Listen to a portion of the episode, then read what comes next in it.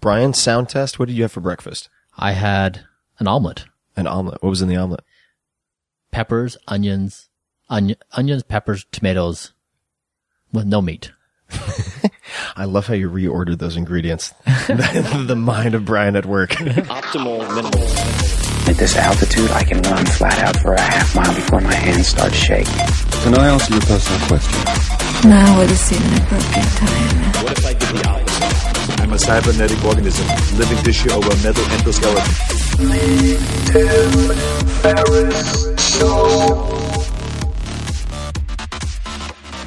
This episode is brought to you by Athletic Greens. I get asked all the time what I would take if I could only take one supplement.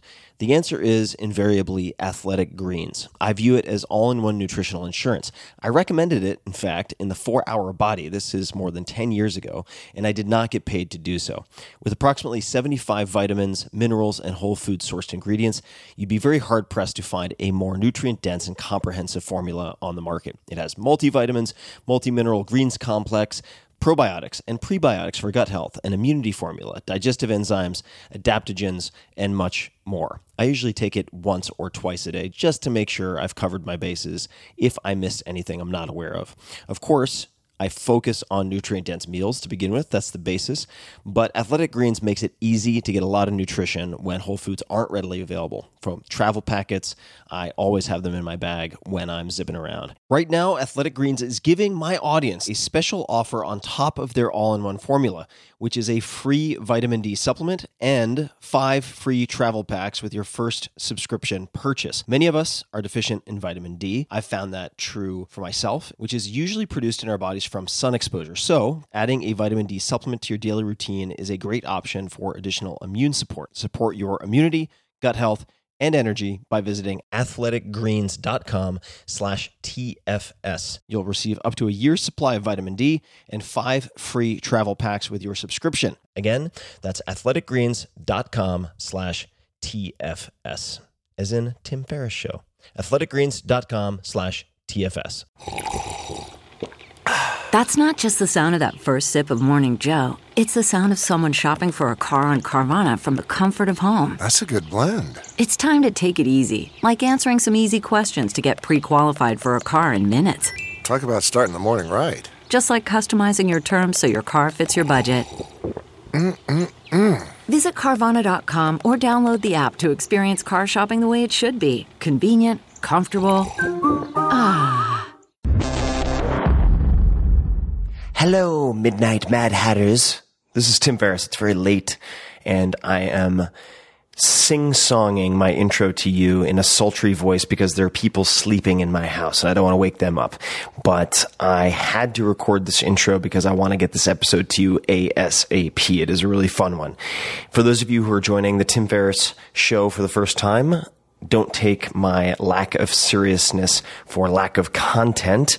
We have a very important mission here on the program, which is to deconstruct world class performers, to interview people like billionaire investors, chess prodigies, actors like Arnold Schwarzenegger, and so on and so forth, and everything in between. We have athletes, we have memory champions, and there are commonalities across all of these different disciplines.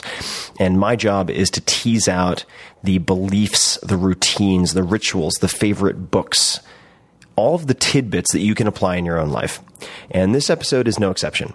Had a blast with this. My guest was a friend and very impressive entrepreneur and investor, Bryan Johnson. That's Bryan with a Y.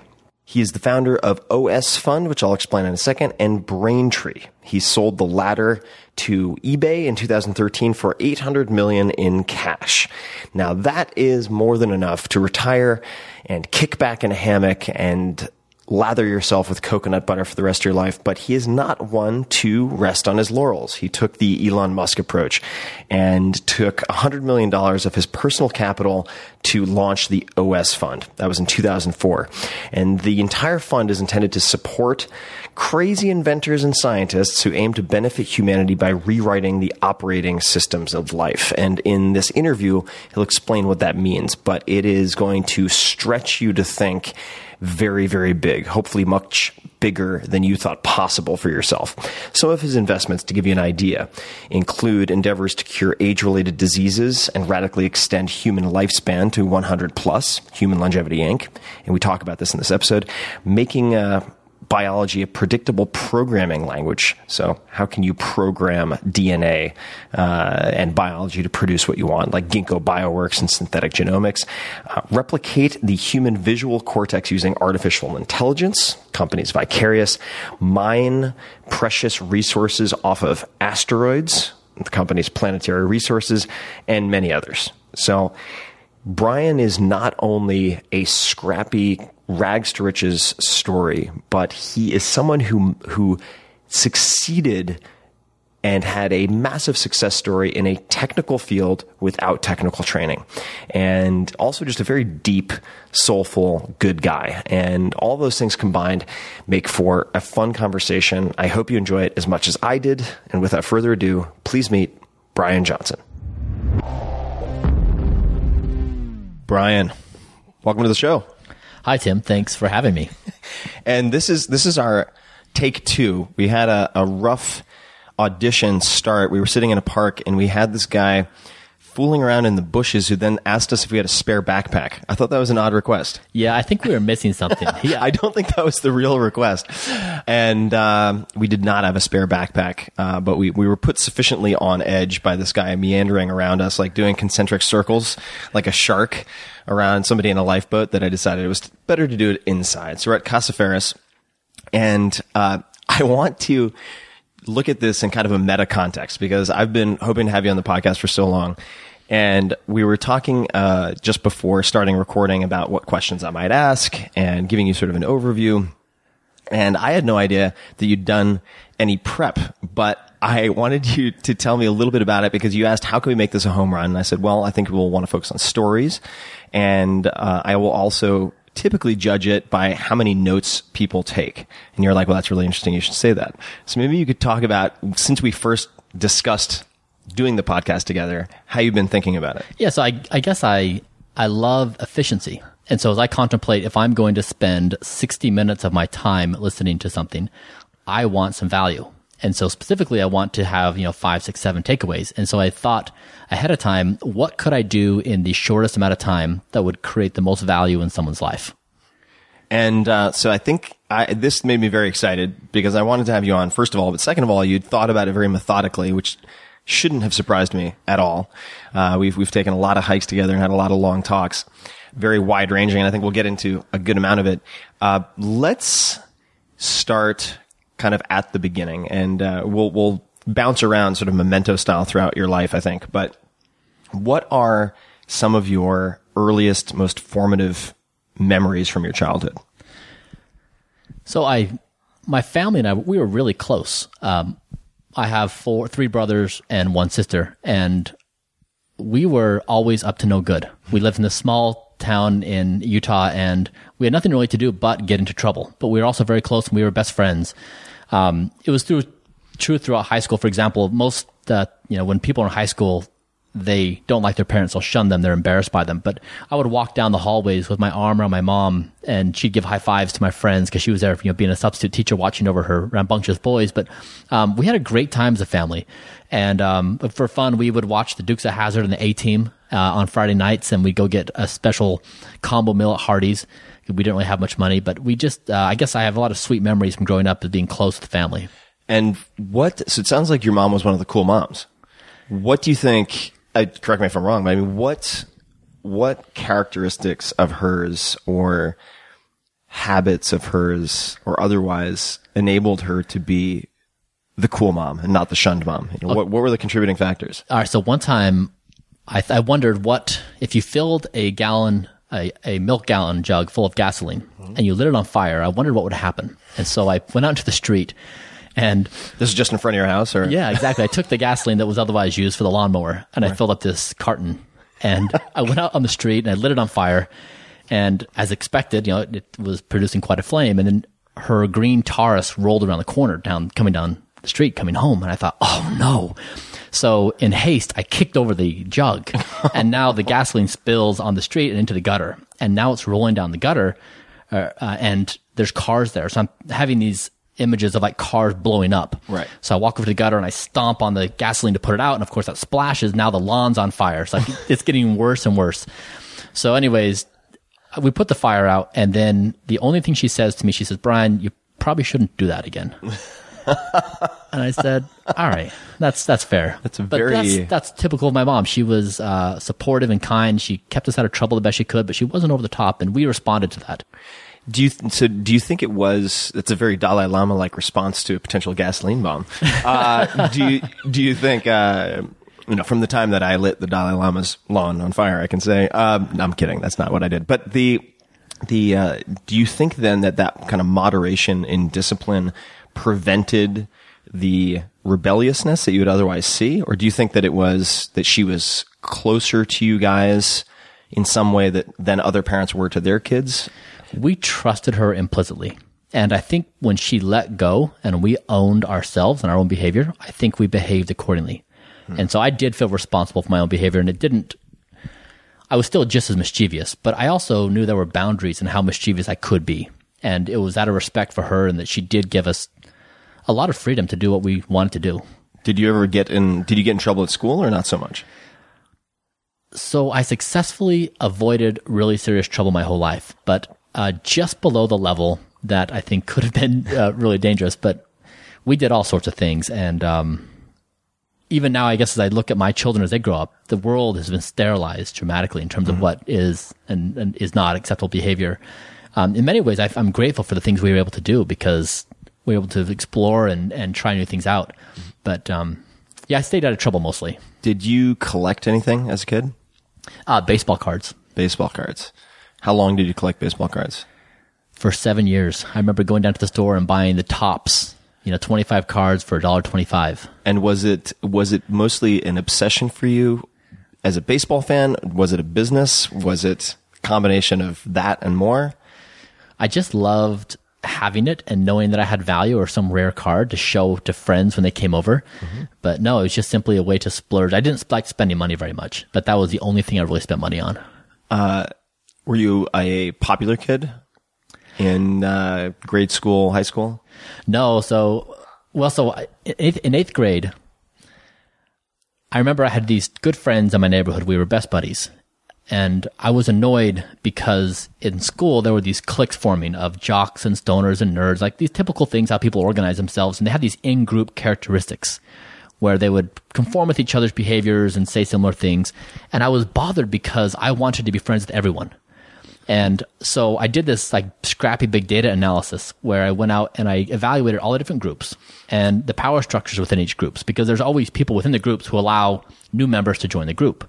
Sort of the alpha, Exactly. like border guard. Yes. And so I would befriend these people and I would say, look, I'm, I come in peace and I just want to be friends. I have no agenda here.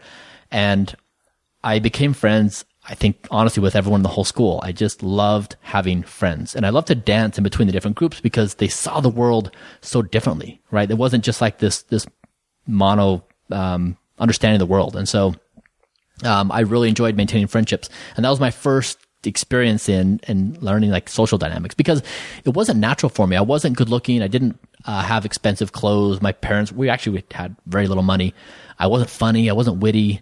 I wasn't necessarily super smart. So I didn't have the natural things that get you entrance into that kind of club.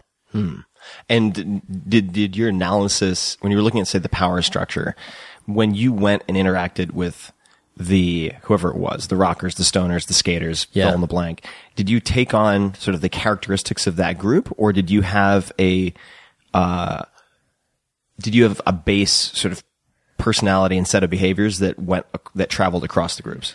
I just took an interest in them.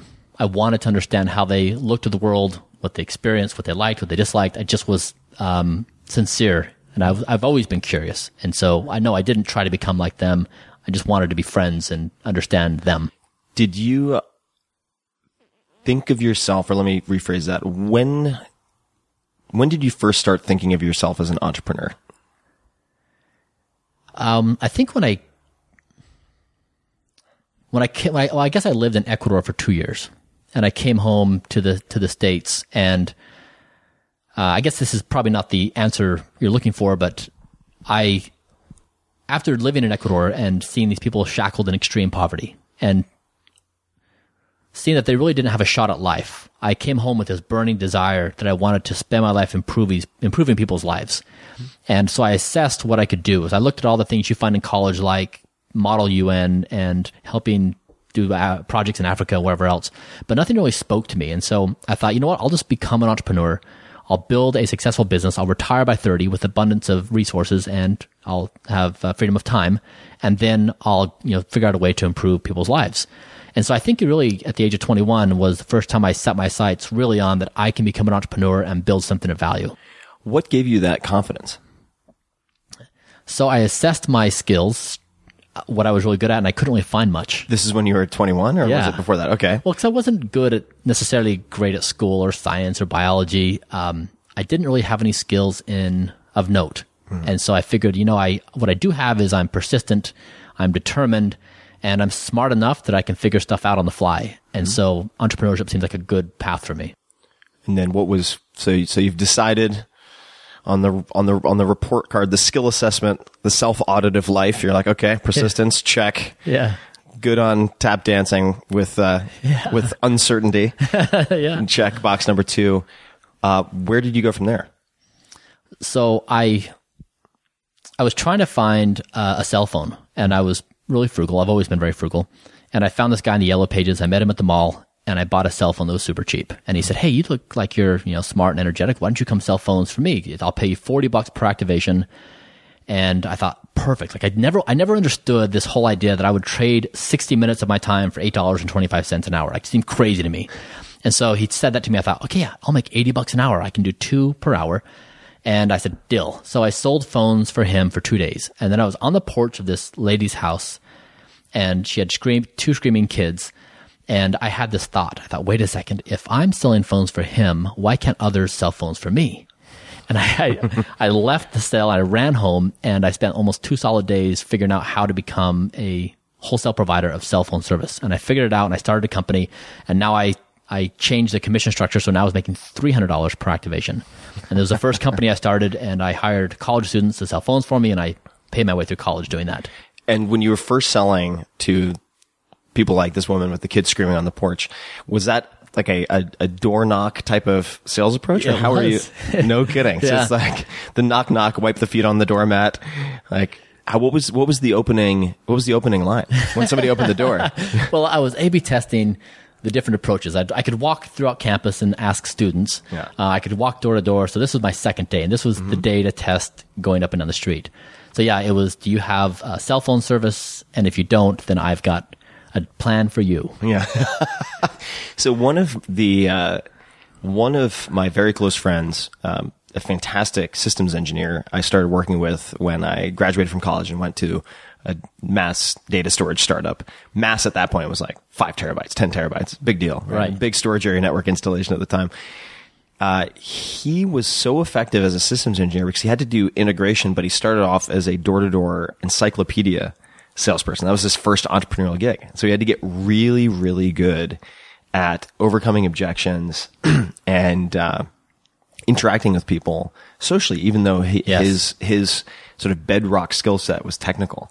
Uh, now did you, so let's see, you, had, you have the cell phones. That was your first business. Uh, what happened between there, and this is obviously a very large, uh, or maybe not so large, but it's a lot happened, I, I'm sure, between that and Braintree. But what was the sort of montage version of that? Well, the short version is the cell phone company went remarkably well, but it was not going to make me enough money to retire by 30. Right. So I had to find something bigger. So I started a voice over IP company with three founders, mm-hmm. and it was just before Skype and Vonage. Mm-hmm. And the short of that is we had the wrong team, wrong product, wrong timing. We did, we did, sounds sounds perfect. we did everything wrong. No, we did have a pro. We actually built something. We got customers. and this was also in Utah. Yes. Yeah. And we had revenue. So like we actually built something, but in reality, like we, we were not set up to succeed. So that failed. And then on the heels of that, I started, I joined another guy to do real estate development. And the short of that is we, that failed because of some bad decisions we made. And so without income for two years, I was dead broke. And so I applied for 60 jobs. I found on Monster and the other job sites at the time. Nobody would hire me. Like it was just, I think it was so clear that I was I had no intention of staying a long time. I tried to make the resume look like it, but just never was the case. So nobody would even give me an interview. And then Additional skills, loyalty, fierce loyalty to employer. exactly. um, and then I, I read, I saw the newspaper one day. It had a list of the 50 richest people in Utah. And I thought, bingo, like that's what it is. I will write an email to these 50 people. I'll say, I'm young, I'm smart. I, I I'm trying to become an entrepreneur, but I just need some money on the side. So I'll become your right hand man. I'll do whatever you want me to do. And no one responded. And so at this point, I'm like totally desperate. Uh, I'm sure you. I'm sure you get a fair amount of those emails these days. I do, and you know, I'm I'm empathetic to it. Yeah, I yeah. totally am. Um, so at this point, I have no income. I have a child at home, and so I need to make ends meet. And so I find this job uh, posting in again. I think it's Monster. It was selling credit card processing door to door, and basically it was like if you So can, business to business. yes, Yeah. like marching up and down the street, walking into a retailer or a restaurant, Let me help you set up a merchant account. And yes, or Get a point of sale system. yes, or mostly change. Everyone already had existing service. Got it. Got it. And so I, the requirement was like, if you could fog a mirror, you could work for these guys. it's a hundred percent commission. Like what's, they don't care if you don't succeed. Right. Right.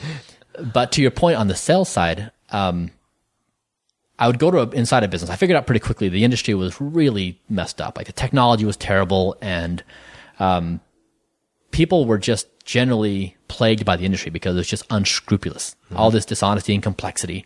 And so I figured out that was the hook because my product had zero differentiation. It was exactly the same as 500 other providers that walked in the door, you know, every day. Right. And so I'd walk in, I'd say, all right, Tim, like the, right when you saw me walking in, you'd be like, all right, sales guy, all right, not interested. I've got stuff to do. then when you heard me say credit card processing, it's like, please leave. Strike two. Yeah, like leave. So I would say, Tim, if you give me three minutes of your time, I will give you a hundred dollars if you don't say yes to using my service. And usually they'd say like, okay, that's interesting. Like, what does this guy have to offer? And I would open my pitch book and I'd walk them through the industry. Here are the providers. Here's what they do. Here's how they do it. Here's what I do. I'm the same as everyone else, except for with me, you get, you know, honesty and transparency and great customer support. And so I became this company's number one salesperson. I broke all their sales records following this really simple formula of just selling honesty and transparency in a broken industry. That's super interesting. And uh, so, a couple of questions. I just want to rewind for a second. With the real estate company, uh, what were, if you're comfortable talking about them, like what were the bad decisions? What were the worst decisions? What were the the fatal mistakes? So I'm really proud of actually of what we did. We launched a $50 million mixed use project in one of the best places in Utah. Mixed use means residential plus commercial. plus- Exactly. right. Yeah. Bottom floor, uh, small shops. And Fannie Mae came in. They were our equity investor. I was, we really put together a great project. The single biggest flaw was storage space. So empty nesters showed up to buy and there wasn't sufficient storage. And Storage for just all of their extra stuff that they wanted to mo- take out of the big house and move into exactly. this community living space. Yep. So then sales stalled in phase one.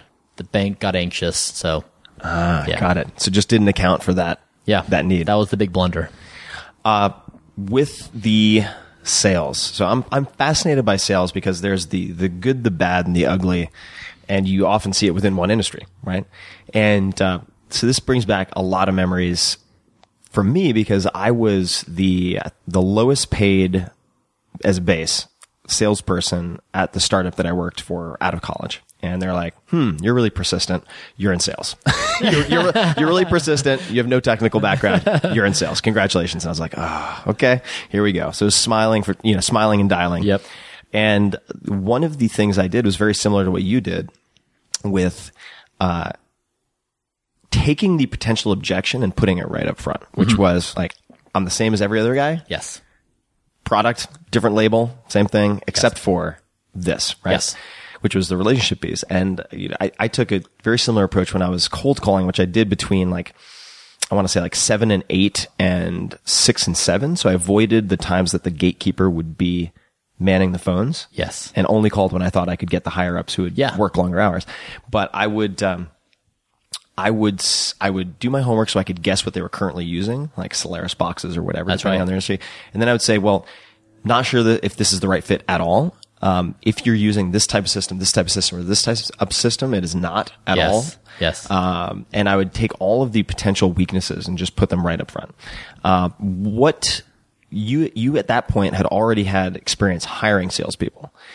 How did you? What did you look for in salespeople, or how did you how did you hire the people who had the highest likelihood of success or train them?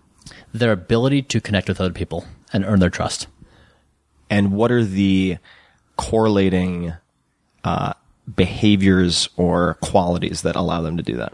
That they had to be genuine. Uh, It, it couldn't be that they were manipulating them into believing them. It had to be truthful, right? That if I trusted you, that you were saying something that I could believe you, and that would be true tomorrow as well. So I think that that sincerity and uh, being genuine go a long ways. And I think even you know it spans differences of personalities and experiences in life. But if someone feels like someone is really trustworthy, And how do you read that when you meet someone? if I trust them, Okay, I'm just I'm gonna I'm gonna dig a little bit more. All right. So, what is that a visceral spider sense, or is it a that guy's not looking me in the eye? What is the is it a gestalt of all those things? What is what is it that leads you to feel that you can trust or not trust someone? Yeah, I don't know. I guess, um, you know, I've always had an interest in people because I'm curious and I've always enjoyed friendships. And I don't know if I could even articulate this. It's just this subconscious process that happens that I read whatever the hundreds of data points that you read when you meet someone and you intuitively feel like, yeah, I, I could trust this person. And the more you gather, of course, the higher your confidence level becomes. And of course, like I make mistakes like everyone else, but, um, I think it's a fairly accurate, I think most people are, can read that. How this we're this is a, a, a bit of a lateral step, but I just saw and I want to say it's called Ex Machina, Yeah. like uh, which made me think of I guess it's Deus Ex- Ex Machina, which is uh, the the machine or God from the machine, which is when it's a theater expression. I'm all over the place because I've had enough caffeine and coconut oil, but it's it's when there was a plot a plot problem that needed to be solved and the writer couldn't find any other solution besides having like God descend from the rafters on a wire and be like, "Be gone, problems." Therefore, Act Three it comes to a close. Good night, everyone. But uh, Ex Machina, I think that's I- there's a lot of debate about how Latin is pronounced, but no idea. In any case, how long do you think it is? And we're we're in 2015, last I checked, before a computer can read all of those micro expressions and so on and come to the same type of trust or not trust conclusion. If you were a betting man, and this was the price is right Yeah. of technology, I don't think I'm qualified to answer. I will say that uh, the other day I watched a video online where robots were walking along and then people were kicking the robots or tripping them or doing something to put up an obstacle. And I had this emotional reaction watching this happen, even though I knew they were robots, but watching humans be cruel to robots, like this like visceral reaction inside of me. And so as you talk about, you know, Ex Machina and the progression of robotics to read our emotions and for us to interact with them, the emotion's real, right? Like our ability to connect with robots is significant. As I watch my kids interact with Siri and even other low tech, um, you know, computer uh, interact interfaces, I think that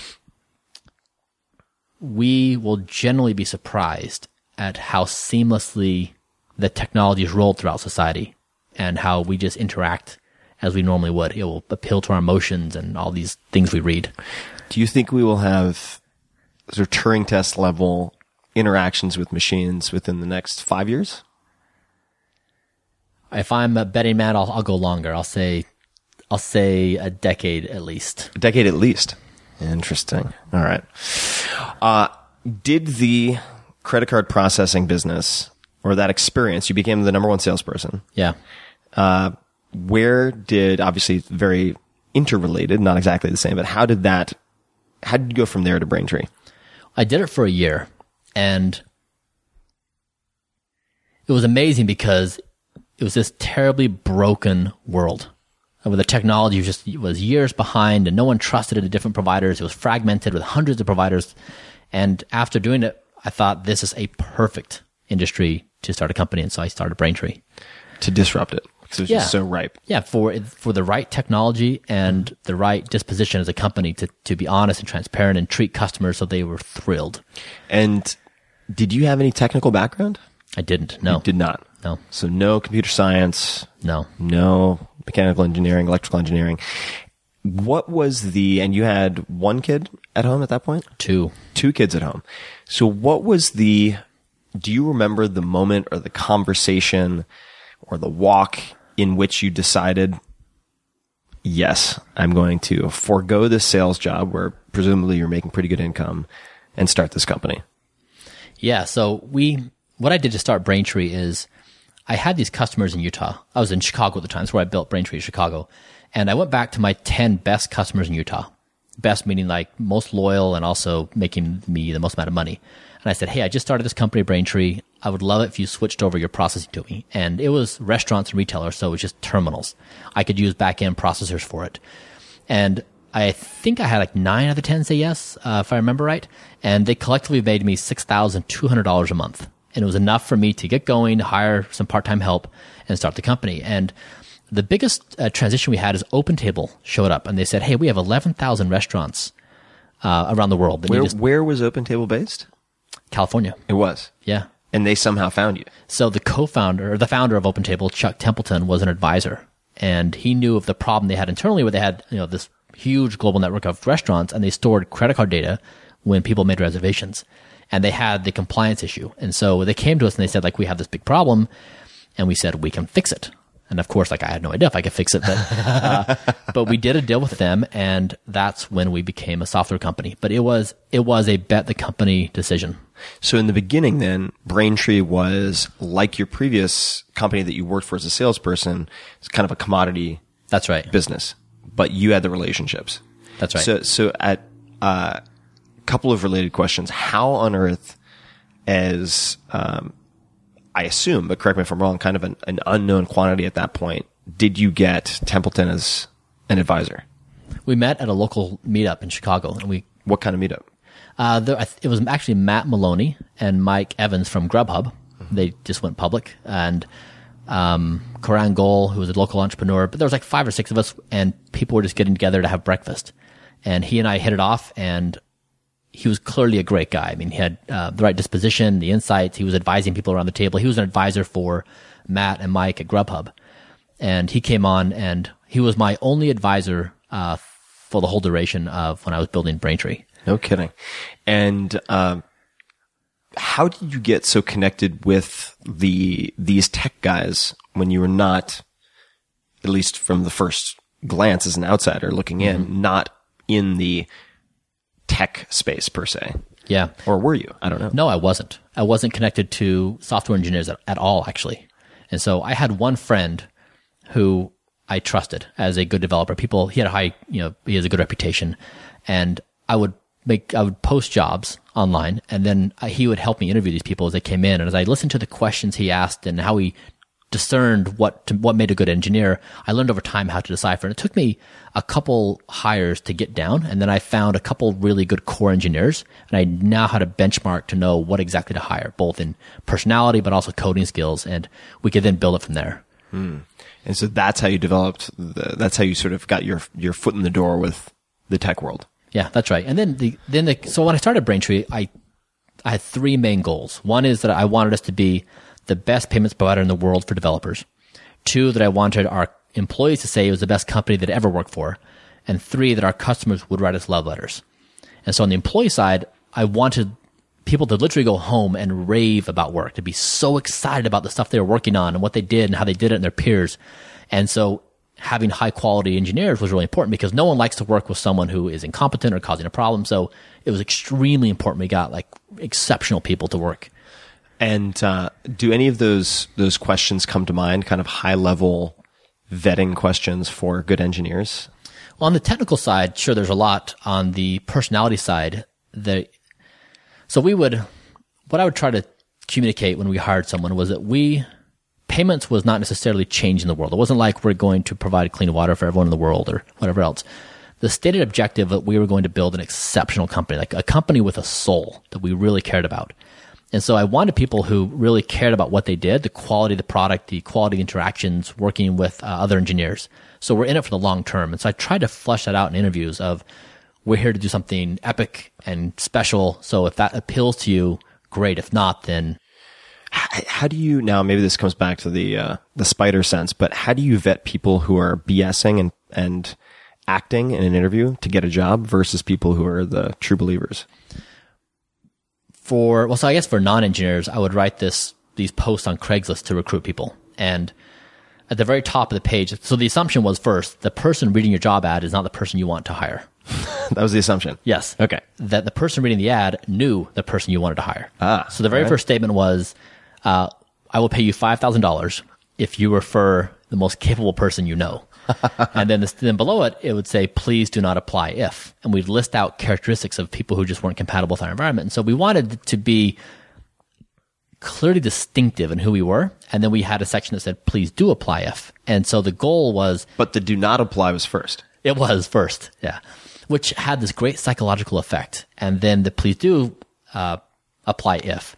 We wanted people to jump out of their seats and say, this is the environment I've been dying to be in because the most exceptional people love to work with exceptional people and they have a hard time dealing with people who are not that exceptional. And so if you build critical mass around everyone around you is just really good, then it feeds upon itself. And mm-hmm. so we wanted to put that signal out to say, if you feel like this in your current job, like you're the best guy in the whole company, best gal in the whole company, and everyone else around you is kind of driving you nuts, like you can come over here and feel really good about, about, you know, what you do every day and who you work with.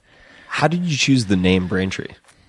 Uh, I so it's funny being this small company. I went through this thought process of like, hey, I'm small and I'm insecure, so I'm going to come up with like National Federation of Merchant Services, or you know, using big words that connotate strength and stability, and nothing felt right. And I had just read the biography of John Adams, who was born in Braintree, Massachusetts, and I really admired John for his contributions to the world.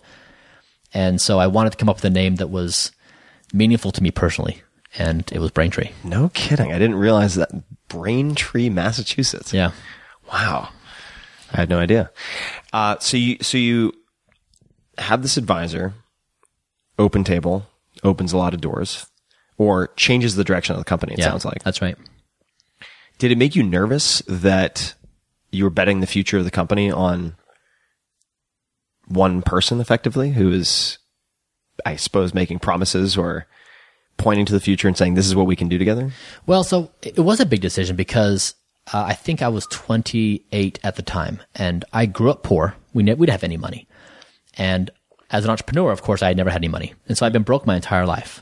And at this point, we were making really good money. We were making, I think, something like, I don't know, 200,000 in net income a year. So it was the first time I actually made money my entire life. And deciding to become a software shop meant we were pouring back all the cash back into the business because I was bootstrapping. I hadn't taken any outside capital.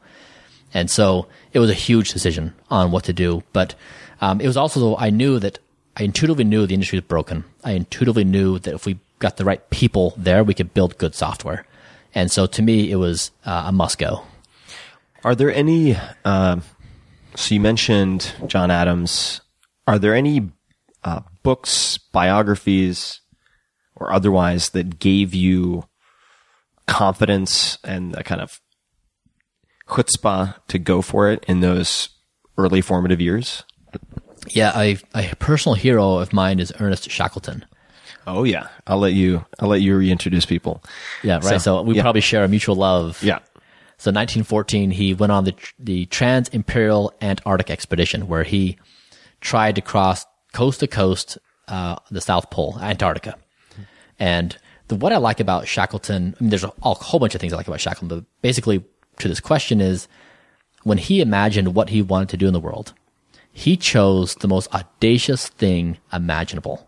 At the time, it was it was nearly inconceivable that somebody could do that, and he chose to do it, and he prepped and he did it, and they failed in their in their endeavor, right? But in he's not remembered as a failure; he's remembered as as the the grit and uh, how they actually overcame all the obstacles that came about during the expedition.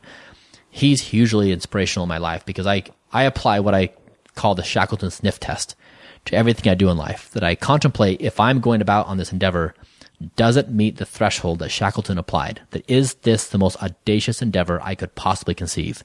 And in time, we'll iterate, we'll change, we'll pivot. That happens over the course, but I want to start with that as the contemplation. So it's kind of like a, a what would Shackleton do bracelet. there you go. Yeah. Better said. Shackleton. Uh, why did you move to Chicago? to pursue an MBA.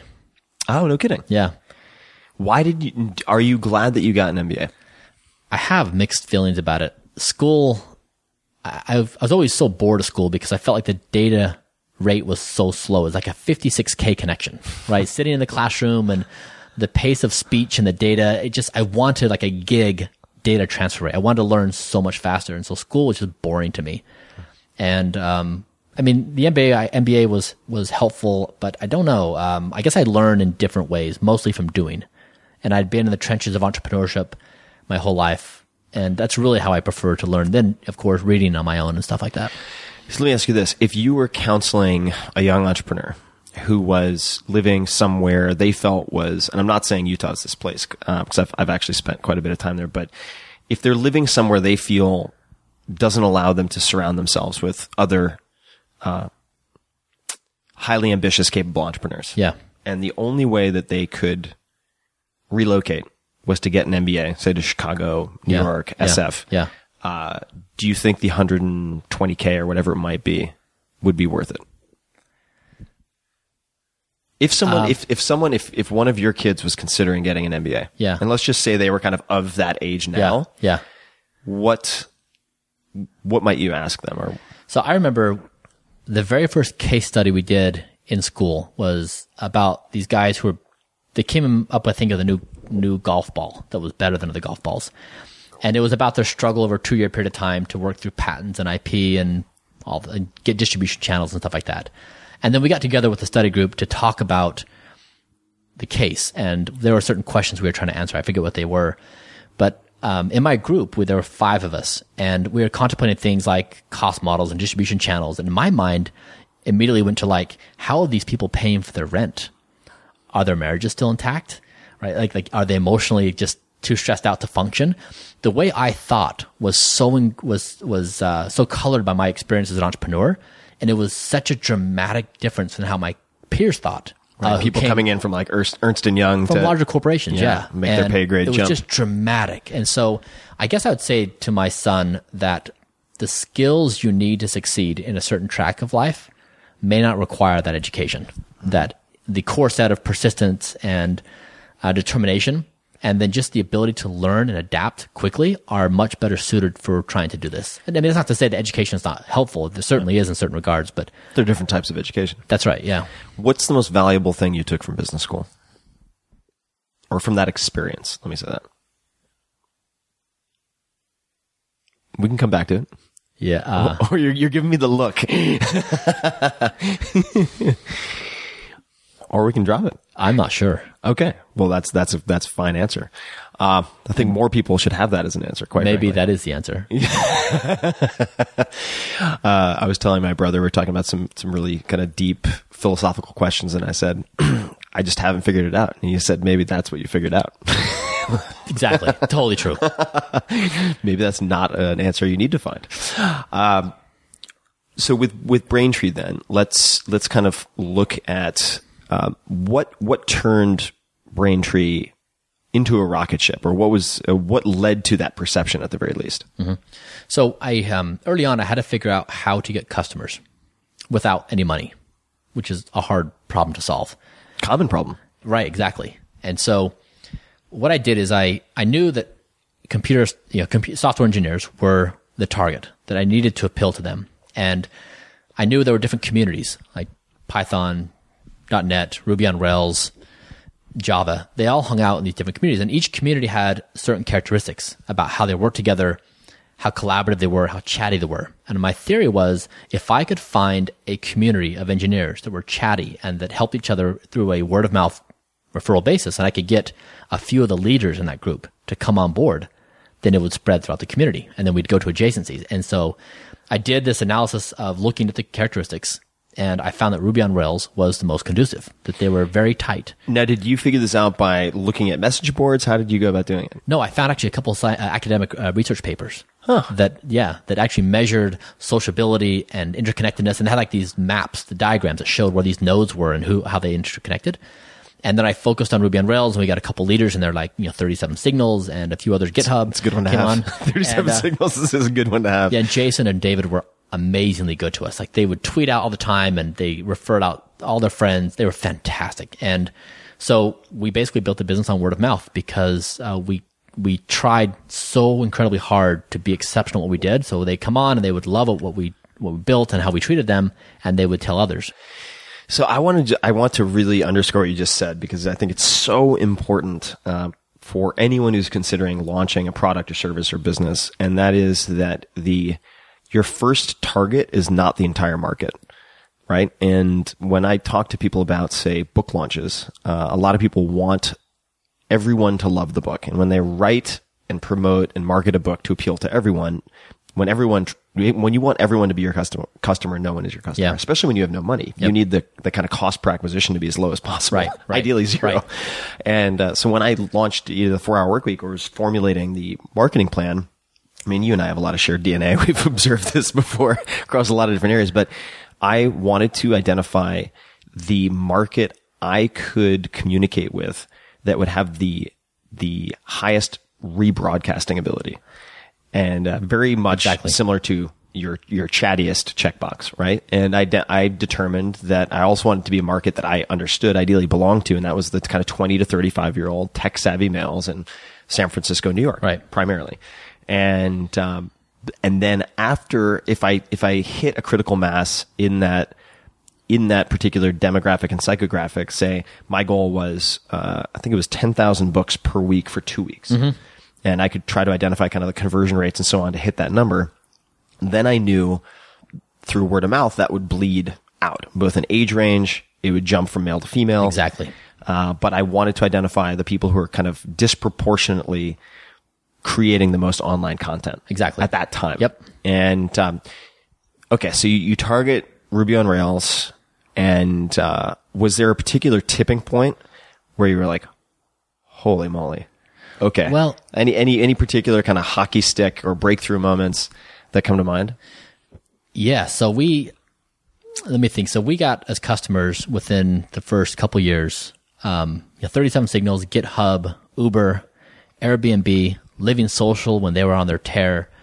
I mean, we had so many of You the, had the, the, fastest. you had the, the, the all-star team. we did. We had some of the best companies in the whole world using us, and that their growth fueled of credibility, of course, in our brand that we were able to provide great services to them. So we had this exceptional client base. That's that's what it was. Is once these guys hit their growth trajectories, right, and then once the reputation started spreading that we were a, a great provider, people loved using our service.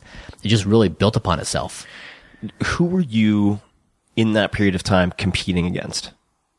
Who were your primary competitors? Initially, it was the old guard like CyberSource and Authorize.net, and then processors like First Data and Global, uh, which were really great targets because they were dinosaurs in Right. technology. Um, and then Stripe launched, uh, I think, about a year or two after us, and they're obviously a fantastic company, and so they became formidable competitors.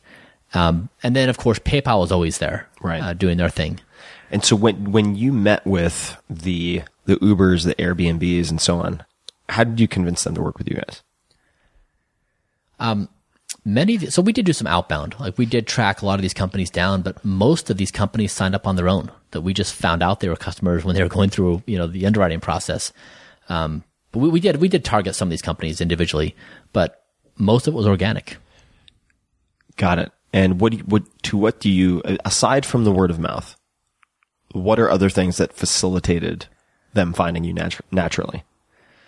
the being exceptional that I this was the thing I said continually again and again internally is that if we paid attention to creating an environment where people who interacted with interacted with us would walk away and say unbelievable right? The software is amazing.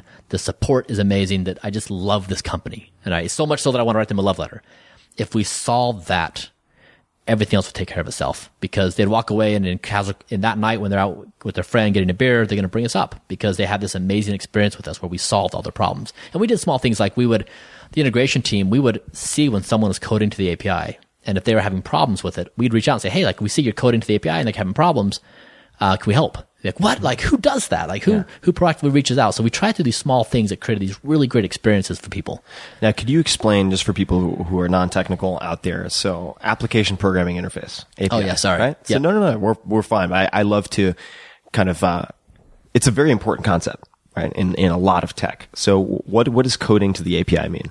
So they were programming their software to speak to our software. And there was a certain way that they would do that. And so a lot of the value of how that's done would be is our software easy to work with? Does it make sense? You know, it just, yeah. And so your software is is behind the scenes, Yeah. handling transactions. Mm-hmm. So it's kind of like you have in a restaurant, front of the house, the maitre d', the waiters, and so on. Then you have back of the house, the restaurant, and you need those.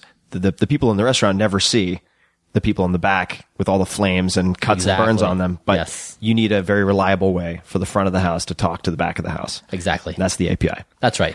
uh, and uh, super super important concept. Um, it's, it's how also, I mean, correct me if I'm wrong, but it's, it's how a lot of companies grow very quickly is by making that a seamless That's right. experience. Yeah. Making your services broadly available to a, a broader ecosystem of engineers. It um, your story reminds me of um, a story told by one of my favorite people out there, a guy named Derek Sivers. I don't know if you know. I know. Derek. So Derek is. Uh, uh, I'd certainly hope to have him on the podcast sometime, but sort of a philosopher king in the programming world. A really fascinating guy, great teacher, also really great teacher. Uh, but he had a very similar focus on details with CD Baby, the company that he Yep. started, grew, and then later sold.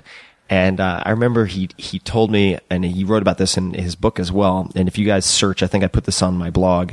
If you just search search Derek Sivers letter and then Ferriss, I'm sure it'll pop up. Sivers S I V E R S, uh, Sivers.org, really amazing guy. But when people would get their order confirmation email, it was like this hilarious kind of elaborate story of like your CD has been carefully pulled off the shelf and placed on a satin pillow and then wrapped in paper by a Japanese origami specialist. And it was this just very personable, uh, email confirmation and no one was doing that. Yes. And so p- it, it spread. It was such a small detail with, with huge implications. Yep. Uh, for, for, uh, brand loyalty, for PR, for Yes. uh, acquisition, for all of these things. And it was so easy to do. Yep. Right? It was not something that a big company couldn't do. It was just something a big company wouldn't do. Yes. Typically, right? What are other, uh, what are other, um, whether it's, and I, I hesitate to use this term, but growth hacks or, uh, let's say, um, rituals or routines or rules in, within Braintree that allowed you guys, helped you guys grow as quickly as you did? Yeah. So one we one thing I focused on a lot was you know the second goal, which was that employees would say it was the best place they ever worked, and it was this ongoing quest to figure out how to make that happen. Again, my goal in my mind was they go home and rave about what they do on a daily basis. They feel good in life, right? They love it, and so I always wanted to know what what people were feeling and thinking because if I didn't know that, then I couldn't change or or build you know certain things, and so. I tried all the normal things like we did town halls every week. And it was more like group therapy than it was company updates where I would let these long, awkward silences persist until like the thing came up that everyone was worried about or was, they wanted to talk about, but no one dared. So, uh, what would be an exa- when would those awkward pauses come up? You say, does does anyone have any questions? And then you just let it sit. Exactly. Like we're gonna we're gonna wait until we have some questions. Exactly. So like I knew there's like one or two things on everyone's mind because I could feel the pressure build all week, right? Yeah. I mean, the, the one thing I learned The is like, pink elephant expanding. Exactly. Like the, the thing that's true in life is that everyone always has a pebble in their shoe. Always. Right? There's something bothering us. And that sometimes by just acknowledging it, it, it take, it addresses the problem. But it seemed like every week we'd build up this tension in the startup and we, you know, in the company and, and if we addressed it openly in the town hall setting, it'd be great. And so I would let these long pauses go and, and someone would finally raise their hand and say like, all right, like I'm really bothered that we hired someone for this role instead of promoting someone from in- internally, right? Like what's going on? Mm-hmm. Right. And it was great because these were really hard questions to answer. And so I encouraged like brutal, honest feedback. And if they criticized me, even better, right? If they could criticize me, then anything was for open game. But one thing I, I, I was at this Christmas party, um, one year and I was talking to the significant other of one of my employees This was at a company Christmas party. company Christmas party. We're in the buffet line. And I say, so like, how's, you know, so and so doing? Like, he, he's four months in and how's he enjoying life? And she says, like, it's amazing. Like, he is happy and I, he comes home and he's energized and he loves his coworkers and it's so different from what he was, how he felt before. And I thought, yes, like this is the data I want. I, cause I want to know the significant other knows the most about how that person feels in life based upon what they do on a daily basis. And so it was a constant quest of trying to find out the right data source of how people feel in life to build an exceptional company and knowing where to go for that data and how to get it. Now, of course, like I couldn't go interview everyone all the time. It would be awkward, but, uh, just knowing that, that the data sources were out there to gather to build a, you know, a good team was really helpful. So you said, you know, if they if they criticize me, all the better. What would you? How would you prompt people to be brutally honest? Because you're the you're the big boss, right? Right. Uh, would you send out an email outlining the goal of the town hall, or would you get up and talk for a few minutes in the beginning and try to encourage people to let that stuff out? What what what did you say in think- either case? So one, I think it's a, a disposition. I tried to be self-deprecating where I would make fun of myself for things I did or mistakes I'd made. I'd try to openly broadcast those so that they felt comfortable that I owned up and I wasn't, you know, sensitive about it. And then I would just, um, I guess in dialogue, I would try to typically own things myself and to make them feel comfortable that they could bring it up and we could discuss it openly. How would you do that? So if we talked about, um, I'm trying to think of like a recurring theme that came up.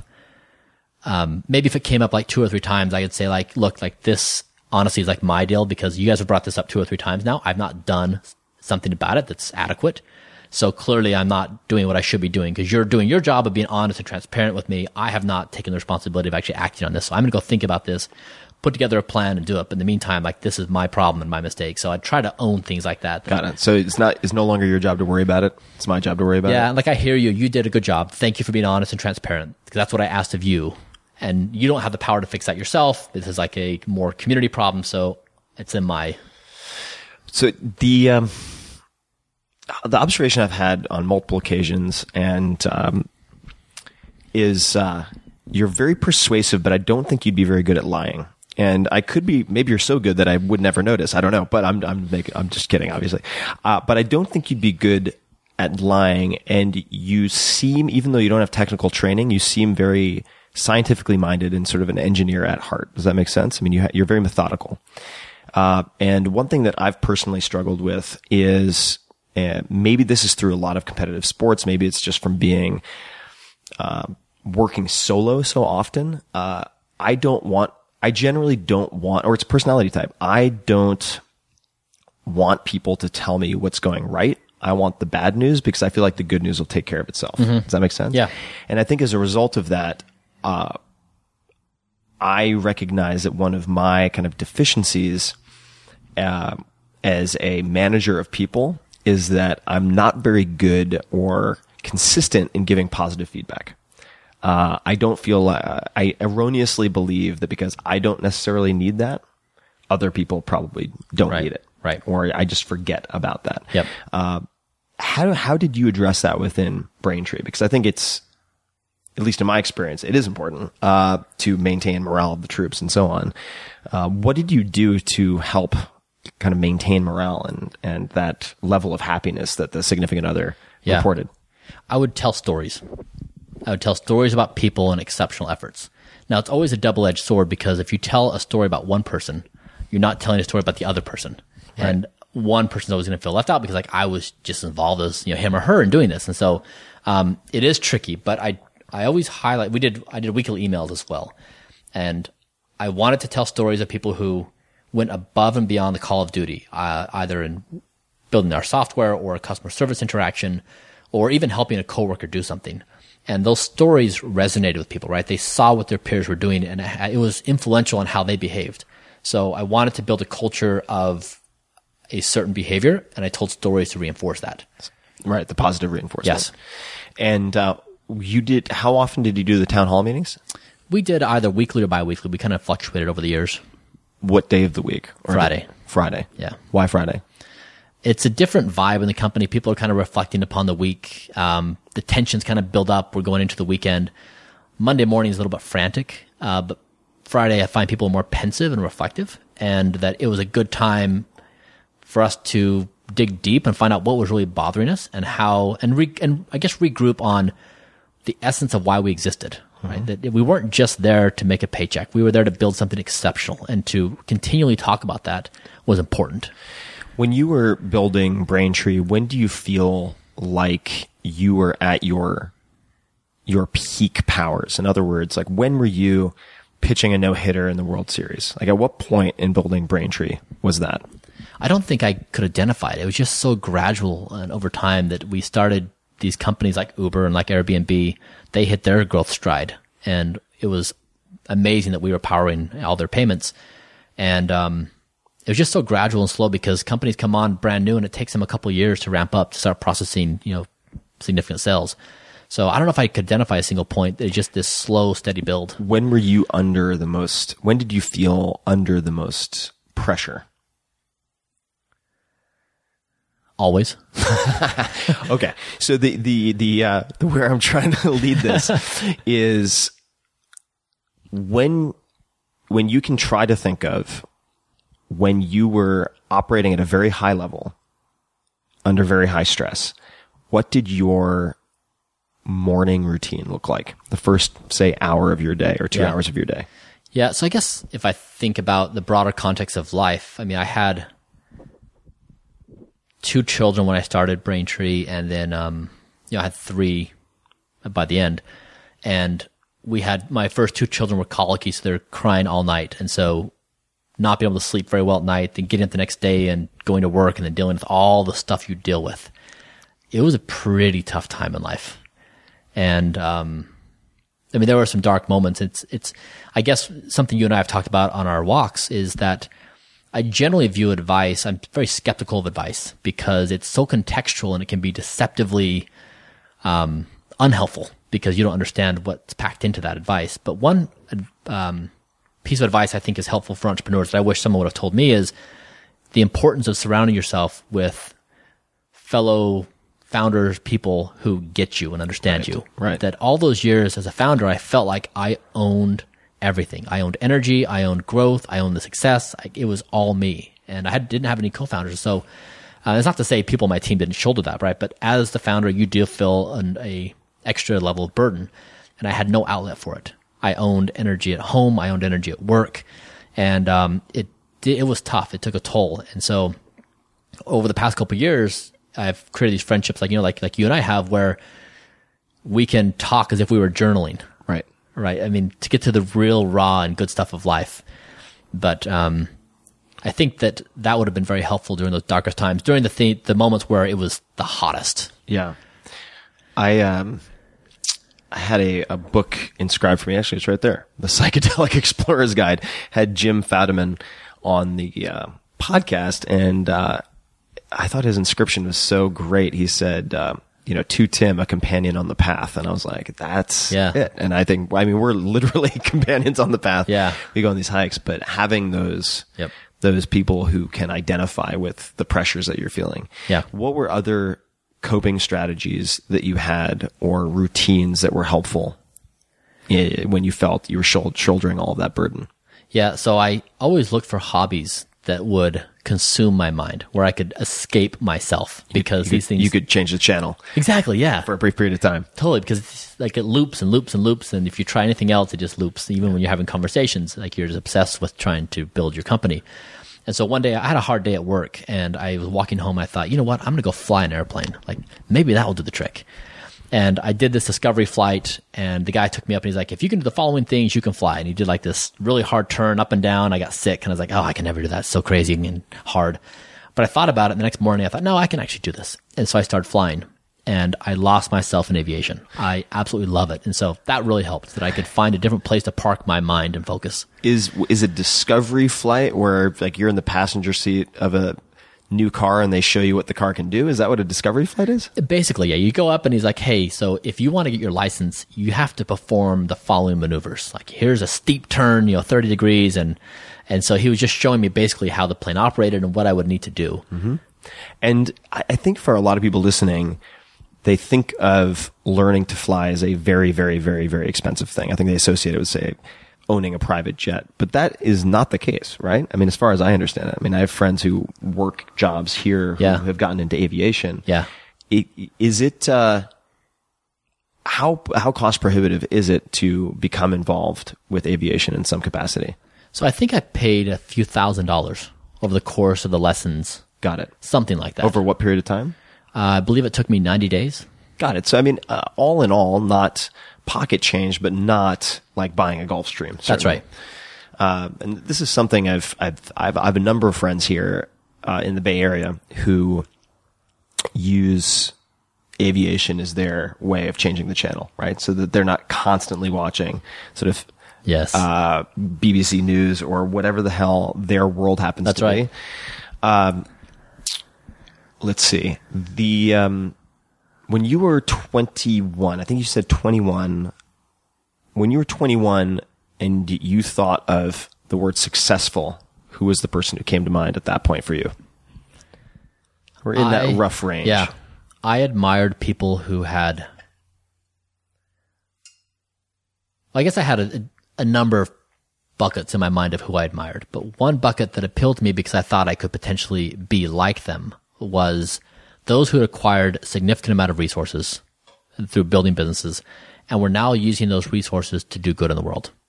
That they had freedom of time. They didn't need to show up for a job and they didn't, right, all that kind of stuff. And so I identified with that because I think I thought it matched up with my potential skill sets and something I could potentially achieve in life. So it really, it was freedom of time to do the things that you cared about the most in life. So who were who were some of those people, or who are some of those people? Could be Well, I mean, growing up in Utah, Jon Huntsman was I don't know who that is. So he built, um, I'm not even sure what company he built, but Okay. he was enormously wealthy. And of course, the Marriotts are in there as well. But there were a few families in the community that had accumulated significant resources. And they, they like one, I think Huntsman had as a cancer institute at the University of Utah and others that they were able to move the needle in significant ways that other people just couldn't. And I thought that was a, I thought that was really remarkable that you could make huge contributions potentially to humanity. So this is this is actually I think a good segue to uh, one of your current projects. I think it's fair to say primary project, the OS Fund. It is. Yeah. So could you explain to people what the OS Fund is? Yeah, so the context is, I- I guess at 21, I made that goal that I wanted to spend my life improving people's lives. And over the 14 years or so as I was building my companies, I thought a lot about this. Like, what would it look like? What would it feel like? What would it taste like? What areas would I focus on? And I looked through thousands and thousands of ideas. And uh, I mean, I was always thinking about it. And I studied during that time a lot of about science and technology. And the realization that I came to is that the reason why our time and place is so unique in the arc of humanity is we literally now have the tools to build the kind of world we can dream of. So if you take computer software and biology, genomics, AI, virtual reality, 3D printing, we can literally program our existence. So I think oftentimes of like Da Vinci, where he had his great sketchbooks, where he designed a flying machine and had these really amazing ideas, but he couldn't build it. He didn't have the tools. We can literally build anything today. And so as I realized that, I thought this is like the, one of the biggest moments in the history of mankind or humankind. How do we, the biggest question for me was, what kind of world are we going to build? Yeah. And that's when I started the OS Fund is, is trying to invest in these tools of creation that will so dramatically affect the kind of world we build. Yeah, it is really a fascinating time. I mean, we have this sort of uh, Cambrian explosion of potential where, you know, what, what happens when you can create virtually anything? Yes. You can download a recipe for a, a, a, an, a, a, f- a virus that could cause an epidemic. That's right. Or a weapon. That's right. Or at the same time, obviously use that knife, that surgical knife to repair or build as opposed to damage, right? Uh, what now OS refers to operating system. Yes. Why operating system? So it's a metaphor I like a lot that the biggest changes in history, the biggest um, improvements in history have happened at what I call the operating system level. So, for example, like germ theory, that we tried to figure out what was causing disease and death for a long time. And when we figured out there was this thing like bacteria that caused infections and death. And once we figured out sterilization and antibiotics and vaccines and good personal hygiene, we radically extended healthy human life. But it was finding out there was this core problem of bacteria. And every major change we've had have been, has been at this level. And so instead of playing with things at a different level, um, my what we think about is the companies we invest in are doing world changing things at the operating system level. So if they're successful in their endeavor, it would radically change the world. Right. So the foundational That's right. level upon which everything else. That's right. So just like a computer has an operating system at its core that determines how it works, and then there's applications that sit on top. everything in life has an operating system. Hmm. And what what are some of the investments that you've made thus far in the in the OS fund? Yeah, Human Longevity, uh, led by Craig Venter, is they're trying to radically extend healthy human life, you know, into the hundreds. And they're doing it by using the whole human genome and then adding data like the, the metabiome and phenotype data, and then using advanced machine learning to learn about disease and, and create personal therapeutics. If they're successful, it would change uh, medicine. Right. As we know it in a really That's right. fundamental way. Yeah. Any others? Uh, yeah, we just made an investment in uh, Ginkgo Bioworks, which they're basically making biology programmable. So just like we use computer code today to render a website or process a credit card transaction or fly an autopilot system in an airplane, we can program the same thing in biology. For I mean, today, they're doing fragrances and flavors. They're producing in a lab that otherwise would be required in nature. And as we climb up the complexity scale, we can do much more complicated things like um, work on antibiotic resistance and carbon capture. But the idea, Tim, like your biology, I'm biology, our world runs on biology. Right. The fact that this could be a programming language we could actually predictably use is remarkable. Right. Well, what is it? I mean, I guess uh, DNA is what ATCG, right? I mean, it's something along those lines. I'm, I'm getting out of my depth here into my ignorance pool pretty quickly, but the uh, so the fragrances, for instance, that would be considered. Is that considered synthetic biology? No, so they design the organism just like you you take yeast for for brewing beer, right?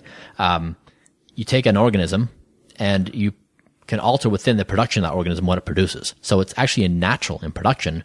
You're just altering the organism that produces it. So it's not synthetic biology. Interesting. Okay, so you're just kind of rem- removing a few ingredients in a, a pre-existing recipe and letting kind of the chef, i.e., the Exactly. organism, produce. Yes. So it's like this different food product. Exactly. It's this new era of industrial engineering where it's going to change all the processes we created during the first industrial revolution. Now, what is your, and you may not have a strong opinion here, and if not, that's totally fine, but people get uh, very uh, excited, positively and negatively, about uh, the term GMO, Yeah. uh, and genetically modified food. Uh, what is your perspective on that? So I think that because I uh, just from a personal Yeah. uh, personal standpoint, there are cases where they can uh, change the genetics slightly to make something say more resistant to that's right. pests. That's right. Um, then we there there start. It seems like we get into an area also where they're taking something from like a fish and putting it into a plant or something like that. Yes. and then I get a little uneasy, and I'm not sure if that's well founded or not. Yep. Uh, because I, we start getting into, uh, you know, I think of all of the, um, all of the sort of uh, horrifying mad scientist novels that I read when I was a kid. Yeah. Uh, but do you, do you think any of those fears are well founded, or or what are the the risks of that going wild? Okay, so I'll answer your question in a different way. Perfect. You may not find satisfactory, but I think It was, a, uh, it was a very very poorly worded question. So thank you for saving my ass in the first place. no, I so all right. If, if we start with with this premise that we have these incredibly powerful tools of creation, we can program anything. Okay, that obviously means and and couple that up with we have this distributed environment now where anybody can pull up a computer terminal in anywhere in the con- in the world and at whatever age and program right either through biology or computer software. So we have all these tools. So we have a world full of makers that have these powers. So with that, what you build affects me and what I build affects you. And so one thing that I'm exploring now with the OS Fund is what I call society, is our social operating systems. And there are systems of cooperation and reconciliation. So in that category falls like governance and capitalistic systems, right? These belief and value frameworks that drive our behavior and allow us to reconcile our differences. So we're going to have some really big questions to answer. And we have to decide as a society through our reconciliation systems, do we modify our genetics in our children? Do we do GMO, right? What is appropriate for AI in terms of what people build? So we have really big questions to answer. And uh, I think that one of the best areas we could focus on would be how these social operating systems are constructed and calling attention to them as being technologies that can in fact be built, changed, and and and um, better aligned with the realities of our current time. The big question topic is a really fascinating one to me uh, for a whole host of reasons. I remember uh, as an undergraduate, some of my favorite cl- classes were philosophy classes, Yeah. you know, introduction to metaphysics or whatever. And you had, say, utilitarian uh, philosophers. I think that's the right term, like Peter Singer, for instance. Yeah. Very controversial. I think most of his controversy is unearned. I think it's uh, politicized and so on. But you know, the question of doing the greatest good for the greatest number of people. How do you make decisions if that's your objective, right? And uh, that would mean if there's like you're stuck in a cave and there's one fat guy plugging right. the exit, and there are ten people in the cave who are going to starve to death. That's right. You kill the fat guy. I mean, just it's, it's mathematics, Right. Pure and simple. Um, and that used to be primarily just a thought exercise, sort of an academic ivory tower thought exercise. And uh, now you have companies working on, say, autonomous vehicles Yep. and AI That's who are right. hiring philosophers to try to advise That's right. how to answer these questions when, say, an autonomous car is barreling down the highway or the Golden Gate Bridge, and all of a sudden it has to choose between, you know, hitting the five, uh, you know, octogenarians on Yes. the sidewalk, the Yes. old ladies, or swerving the other direction and hitting a car that has Yes. a four year old in it. Yes. Yes. So how do you make those value judgments, right? Yep. And what I'm so curious about, number one, that's a that's a very multifaceted, thorny, potentially subjective question to tackle, but you have to program these vehicles or entities That's right. to behave. That's that's that's the you know the set of rules they're programming. At the same time, what I really worry about and, and uh, is not not only the com- the complexity of the technology on its own is is a is a is a big audition uh, uh, uh, sort of big audacious challenge and problem to tackle right, Right. by good Right. let's just say uh, a sort of uh, ethically wired uh, technicians and technologists in the valley and elsewhere, right? Like, Right. that's challenging in and of itself. But how do you address the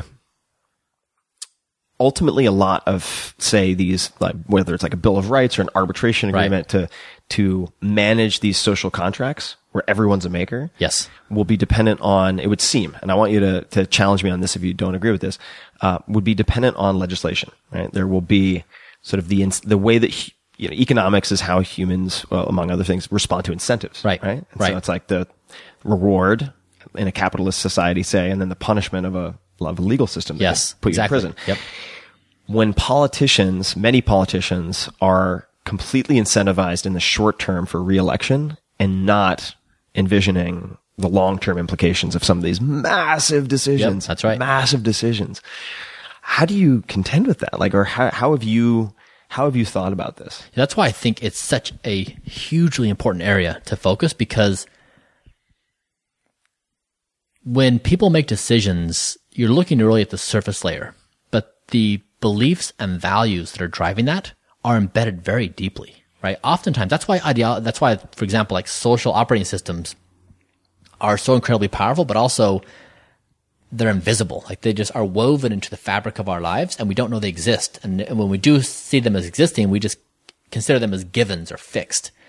And so what we're hoping to do is to call attention to what they are, right? These massive, powerful influences in our life that drive our decisions and we don't even know it, right? Or That are subconscious. Exactly. Yep. And that identifying them that they really are social technologies that are driving these decisions. And so if, if we go to use, I guess, a technical, you know, term, like if we go deeper in the stack, if we go down to the operating system level, like what are these core beliefs and these core values? Where do they come from? What are they assuming? Yeah. What are the assumptions Yes. and the if-thens that are built into the lowest level Exactly. that affect our decisions on, you know, the eighth layer exactly. and we've never tracked it back to that low level because maybe we absorbed them during childhood through Exactly. uh, religion that wasn't of our choosing, whatever it might be, Yep. or of our choosing for that matter. How do you personally try to identify those for yourself in your own personal decision making and so on? Yeah. So at Braintree, one of the principles I consistently communicated was challenge all assumptions. And the story that I accompanied with it was there's five monkeys in a room. There's a basket of bananas at the top. And the monkeys, of course, want to climb the ladder to get the banana. But every time a monkey tries, they're all sprayed with cold water. And so after a few times being sprayed by cold water, the monkeys learn don't climb up the ladder to get the bananas because we're getting sprayed by cold water. And so they take one monkey out and put a new monkey in. And the new monkey, of course, sees the bananas. It's like, hey, like, I'm going to go grab a banana. But when it tries to go up the ladder, the other monkeys grab it and pull it back. Like, I don't want to get sprayed by cold water. You're a new guy here. So like, don't mess Let me with teach this. you the rules. Exactly. So then they systematically pull every monkey out. Um, and have, you, now you have five new monkeys in. Anytime a new monkey comes in and tries to climb the ladder, they grab the monkey and pull it back. But none of the five have ever been sprayed by cold water. Have ever experienced it? Exactly. And so what I always try to wonder is where is that in my life? Like what am I assuming that is invisible that I cannot see? And uh, of course, when the circumstances change in a situation like that, you have learned helplessness, right? Where Yeah. they would say, take a, I mean, these are horrible experiments, but ultimately the data, I think, uh, is very valuable where they would have, say, uh, I think it's a Skinner box that was used where they would uh, subject animals to shocks. Yeah. And there were some animals who could move from one side to the other and avoid the shock, you know, from uh, a pain on the floor to another pain. And then others that would get shocked no matter what. And then if they moved them into a new box, where that was no longer the case, where they could avoid the shock, those who had learned it was futile to try to move would just lay on the floor. Yes. And get shocked. Yes. So where does that exist in your own life? Uh, what, what have you, what are some cases, if you're comfortable discussing them, where you've, uh, discovered that, whether at Braintree in a business capacity or otherwise? Yeah, well, let me think about that. Um, so many. I mean, I guess being human is remarkably tough, right? Yeah. Because we do so, like you and I before this discussion, we were talking about all the funny, irrational things you and I both do that's Right. inconsistent with our thought patterns. Right. And uh, I guess I, a couple years back, like maybe a decade ago, I got into irrational behavior, reading Dan Ariely's book, particularly Irrational, and, Yeah. And uh, Thinking Fast and Slow. Yeah, thinking fast, and slow, Danny Kahneman. Yes, exactly. So I started reading all these books and I became increasingly convinced of my own, um, what I was fickleness and Right. inability to actually act rationally in life. And once I became aware of that, I think I became much softer in my opinions and confidence levels in life where I, I want to question thoroughly everything I do all the time. And of course I miss all layers a lot of time, but I try to be present in knowing that when I make a decision, there's all kinds of layers behind it, many of which are probably flawed. And if I went back and evaluated it. So I, I suppose it's just being present and knowing it exists and how flawed we are in our abilities when really we think we're perfectly logical and consistent all the time. We're just not. Yeah, there's um, Dan Ariely's book is great, predictably irrational. Also, a lot of really solid business takeaways in terms of That's true. Uh, how people. I remember the example he gave in a presentation. I'm not sure if it's in the book. I'm blanking of um, the checkout process that the Economist magazine tested. And Oh, was- that's right, And it was like you know, get the print edition for this amount Yeah. by itself, get the digital edition for this amount by itself, or get both for this amount, and Yeah. how you know changing the pricing and removing or adding options affected the the average order size. Yes. so fascinating. Yes. Uh, or adding in basically uh, not a red herring. It's not the, I don't think the right term, but a uh, a straw man of an option that they don't even really want you to choose, but Yep. they'll add the cheaper option just so they know you'll Yeah. because they know that fifty percent of the people will take the middle option, Totally. which just- would have been the cheapest before, but you would have then exactly not chosen it. Just like restaurants, I think put like the most expensive, pricey item in the top right corner to say like, here's a, a seventy-five dollar option. Everything else is cheap at thirty-two dollars. Same thing with wine. Yeah. very common. Uh, when you are feeling, and maybe uh, maybe the answer is you don't feel this way, but when you're feeling, say, overwhelmed, how do you unpack that and try to reduce the sources of that overwhelm? I've gotten so much better over the years. Now I just call a friend and just say, you know what? I'm feeling overwhelmed and I feel terrible and I don't think I can do this. And right, just saying it out loud, like, yeah, I actually, I can. I got this, but I just need to get that off my chest and I'm all right. And so when I deal with, when I work with entrepreneurs now, people I'm investing in or otherwise, I say like, if you want to chat at any time of the day and say anything, right? No judgment on my side. Just say it out loud.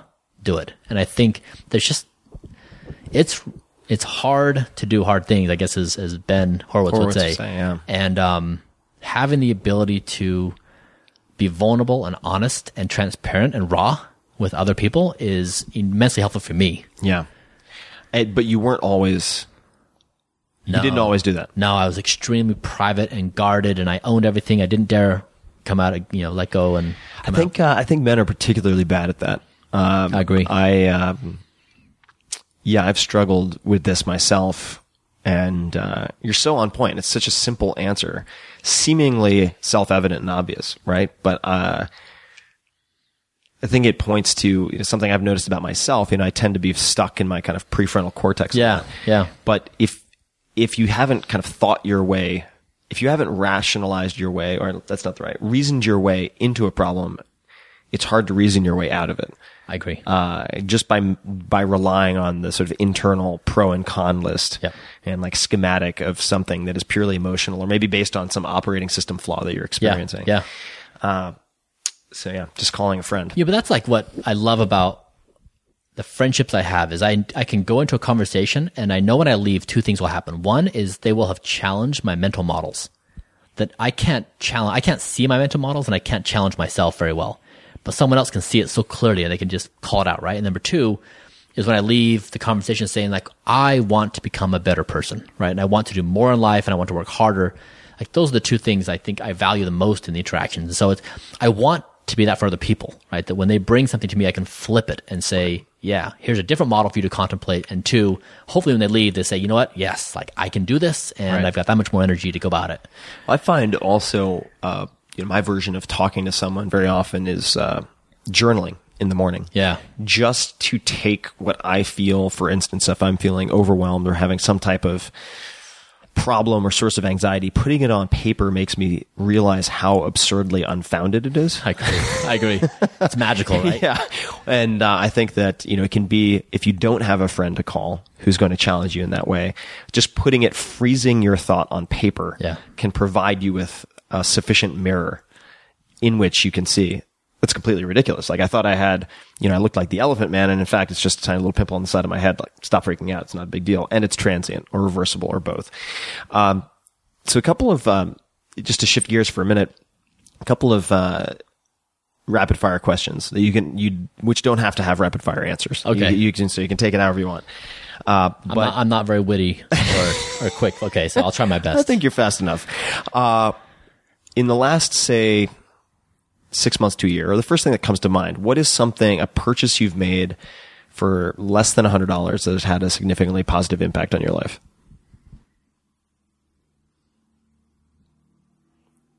I have water, so take your time. Okay. Um, I would probably say, I don't know. Okay, we'll come back to it. All right. We'll come back. Uh, do you ident? I mean, that's that's that's not the right question because it gives you an out. What historical figure do you identify with? So I love biographies. I've read probably a hundred plus biographies. And I don't know if there's one person in particular, maybe just a collection. Actually, no, actually I'd say there's, there's a few. Um, one we talked about before, Shackleton. Mm-hmm. He, he resonates with me, uh, at a deep level. Uh, two, I read this book called A Good Man by uh, Mark Shriver about his dad, Sarge Shriver, who worked in the Johnson administration and started the Peace Corps. And, and um, he was a remarkable man, an exceptional father, a good friend, loyal, and he is a mental model of the kind of person I want to be in life. So um, that three, I'd probably say uh, Viktor Frankl's uh, Man's Search for Happiness. Happiness or meaning? Meaning, okay, yeah. Yeah, yeah, yeah. So thanks. Very interrelated, though. Yeah, but the so I've one of the driving philosophies of life. Uh, thing that drives me the most is this. I, I guess I find the most beautiful is that we have the ability to author life in life. yeah. better, but we we can choose not to take default routes. We can choose to take different paths that we can design and do whatever we want. And I find that's why I find entrepreneurship so appealing is that you get to design your own world. And so in my office, actually, I, I hired, I commissioned a graffiti artist. Oh, you sent me a photo of this. I remember. yeah, yeah. No, explain it, please. Okay, so on one side is Gandalf the Grey, and the other side is is Harry Potter, and they have their wands and staffs pointed up, and it's this exploding energy in the middle of the air with this book that's open, blank pages with a pen, and then above it in graffiti is the word dream, and the concept behind it is is J.R.R. Tolkien and, and J.K. Rowling created worlds that we inhabited through the tool of text right? They wrote this stuff down and then we inhabit it. And so they literally authored worlds.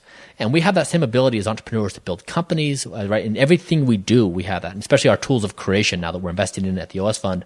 And so I wanted to use pop culture figures because I wanted my kids to see this, that they have that ability to do that in life, that they don't need to say yes to the default options, that they can carve their own path. And even though it's incredibly hard, it's going to be painful, to me, it's so much more fulfilling than a secure and safe way to live life. And I think it's also just worth kind of rewinding and pointing something out to folks, which is you didn't come from, as far as I know, I mean, a, a wealthy family where that was the kind of uh, default. I don't, I, was that the default belief system? Maybe it was. Maybe uh, despite the, the financial challenges. I mean, because I think I recall you telling me that, uh, your, your mom made some of your clothing that you wore to school. She did. Yeah. So it's, it's not like you sort of came in with every possible advantage that people might assume is required to think that way. Uh, the authoring of your own world. So I'm going to come back to that. And I, realized the um, the successful question I think could be broken down a few ways. So you just brought up with that biography, the first one, a good man, the the thought in my head that you can model different people for different traits. Yeah. Right. Which has its own risks because Right. you might absorb bad habits That's if you're right. spending time with those people That's without realizing it. Uh, sort of like viruses in your, you know, bugs in the OS, I guess. yeah. But, uh, but that person correlated to the values, right? So modeling that person based on values. If you were modeling who is an entrepreneur or who are entrepreneurs that you admire for their aggression? So I'd say actually a, like a bunch of names pop up. Yeah. People I've invested in at the OS fund. So, uh, I mean, Craig Venter. Yeah. At Human Longevity. Uh, Peter Diamandis, uh, Yeah. there as well. Uh, Josh Tetrick, Hampton Creek.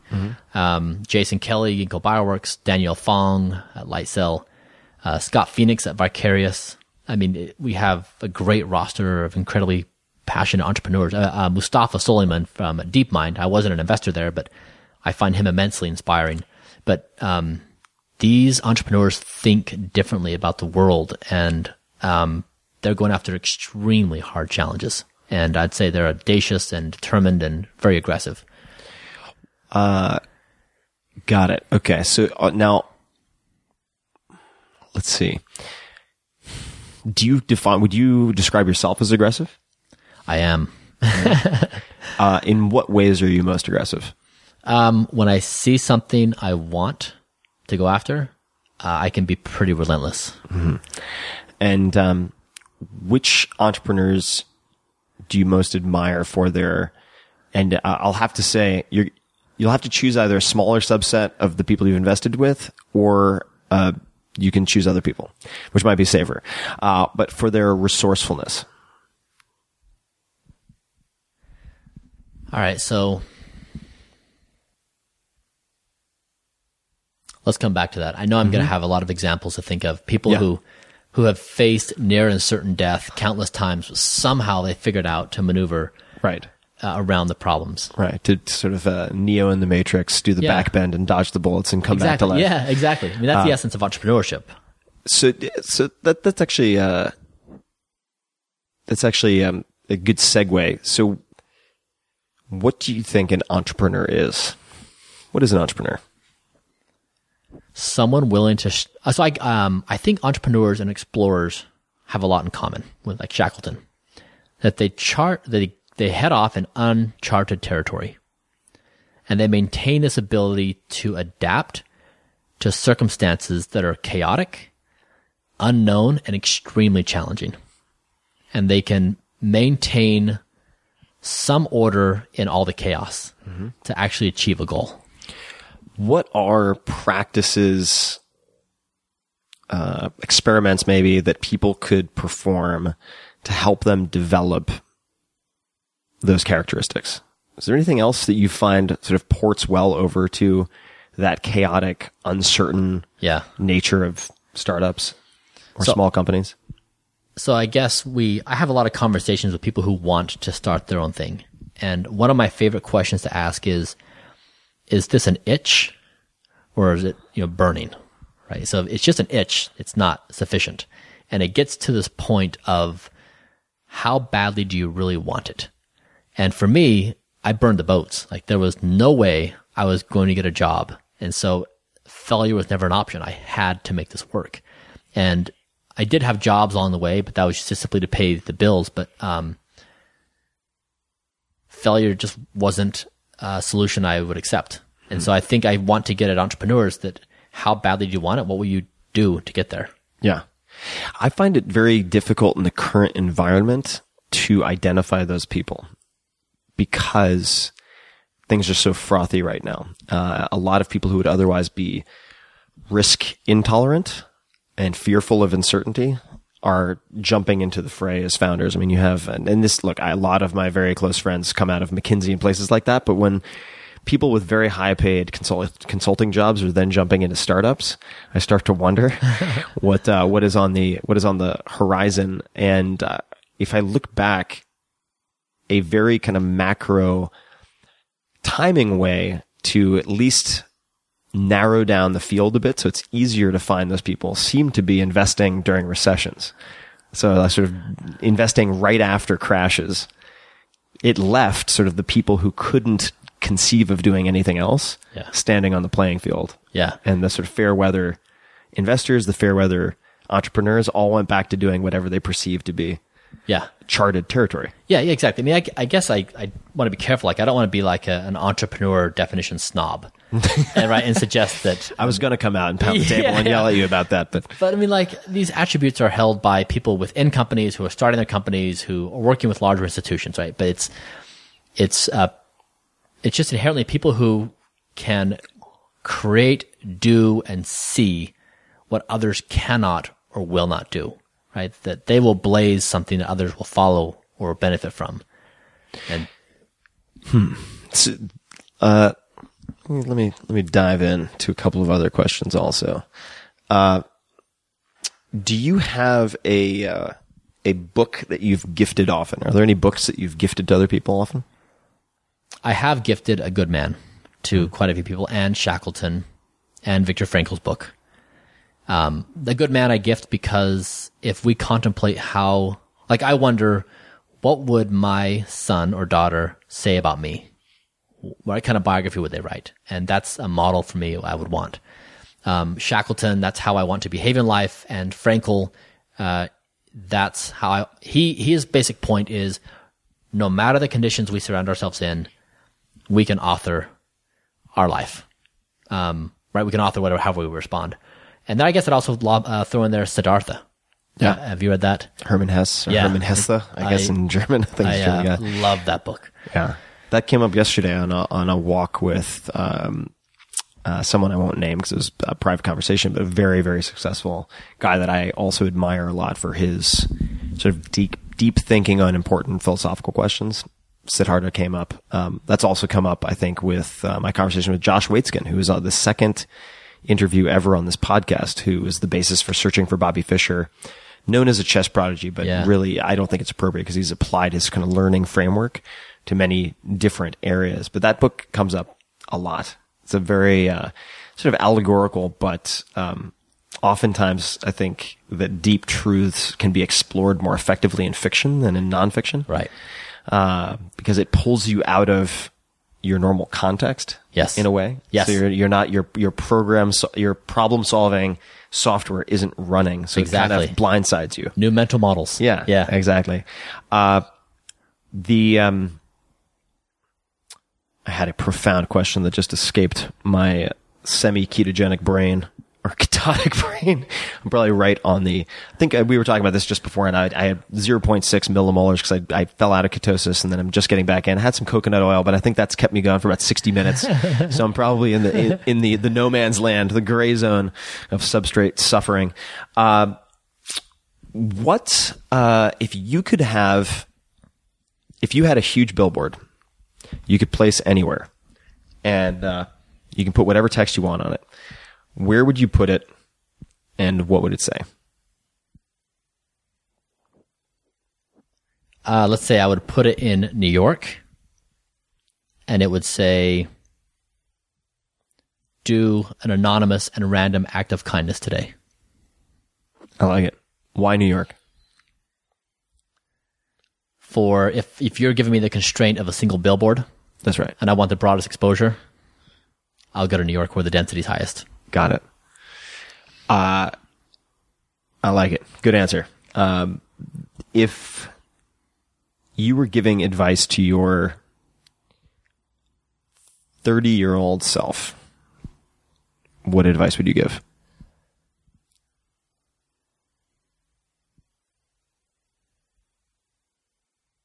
That um,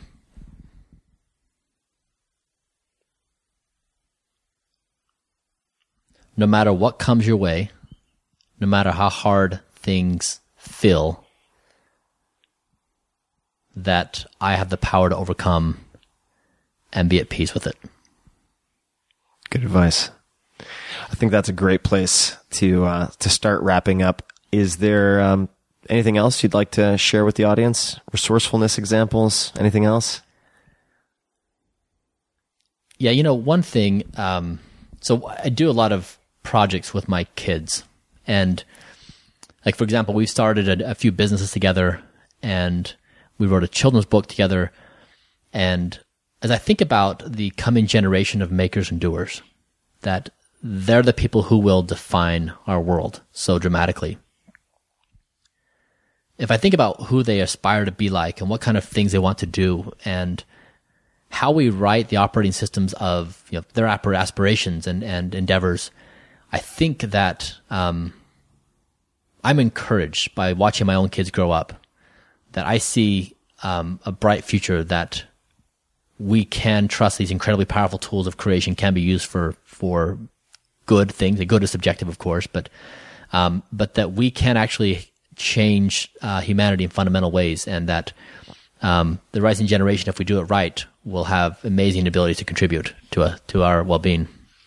And if if there are, and I'm sure there are, uh, new parents listening to this, uh, and in fact, I have someone I know very closely who's about to have his first kid. Yeah. What are a few activities or experiments or collaborations that you would encourage them to have with their kids or habits? It could be anything, but just Yeah. general. Try these two things, three things, whatever it might be, with your kids. Yeah, so I, my personal philosophy is I, I try to be relevant in my kids' lives. And so, for example, my, in my, my sixth grader, he's in a public school and they don't have any technology in the school. And so I've been working with the principal to bring technology in the school. And the way we're doing it is we're running a test in his class where they uh, are using the scientific method to say, if we bring technology into the classroom, will it improve our educational experience? And so they have to test it out and use pros and cons and go through the whole process. And then each of the, then there's six groups making a documentary. And so I'm with the teacher working with Six groups of students. yeah, six groups of students within the class, and they each are making like a three to four minute documentary on the process of testing the scientific method of does, you know, is technology in the classroom a positive or negative experience, or what are the pros and cons? And so I'm working with his teacher to do that and doing the filmmaking and, and plotting out the storyboarding and identifying what the scientific method looks like. And that gives me all these opportunities to talk about everything that's relevant in his life in ways that are meaningful. And so when we have conversations, I'm not just saying, Hey, how's your day? Fine. And that's the end of conversation, right? But it's relevant. And so, uh, the same is true with my fourth grader and, and my, and my daughter who's in, uh, preschool. But I would say parents that get engaged in the children's lives to be truly relevant, to understand the underlying context of who they like, who they dislike, who are the friends, who are the, the people who are, you know, saying mean things to them. What are they worried about in school? So that's been uh, helpful in my relationship with my kids. And I think it's really helped us form a very strong bond. Are there any uh, traditions that you've built into the family that are non-obvious? Like Christmas is very common for a lot of people, of course, but are there are there any other traditions or rituals that uh, you've developed with your kids? Yeah. So when we sit down for dinner, I always have a question for them. Like uh, last week uh, on Saturday night, we had this discussion of what does it mean to be good? And they're jamming. Like, you know, it's like 11, 9, and 5, and they're jamming on this question of what it means to be good. And I raise all kinds of questions like what you think is good is not necessarily what I think is good. We have these different interpretations. And is there a single definition of good?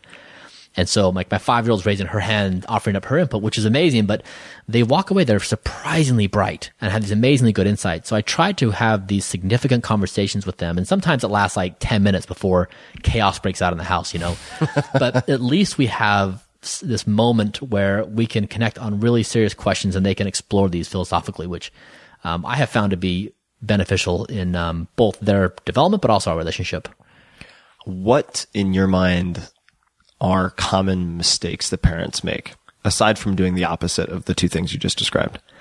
So we were, this is up for opinion, of course, but we were at a, uh, my five year old had this little party for her preschool and I took her over and we were at the park and there was this merry-go-round and there was like 20 kids on the merry-go-round. It's like there were some older kids going really fast around and like sometimes a kid would fall and like fall in the dirt and get trampled by their friends. That's what friends are for. exactly. So, but there was like two camps of parents that broke out.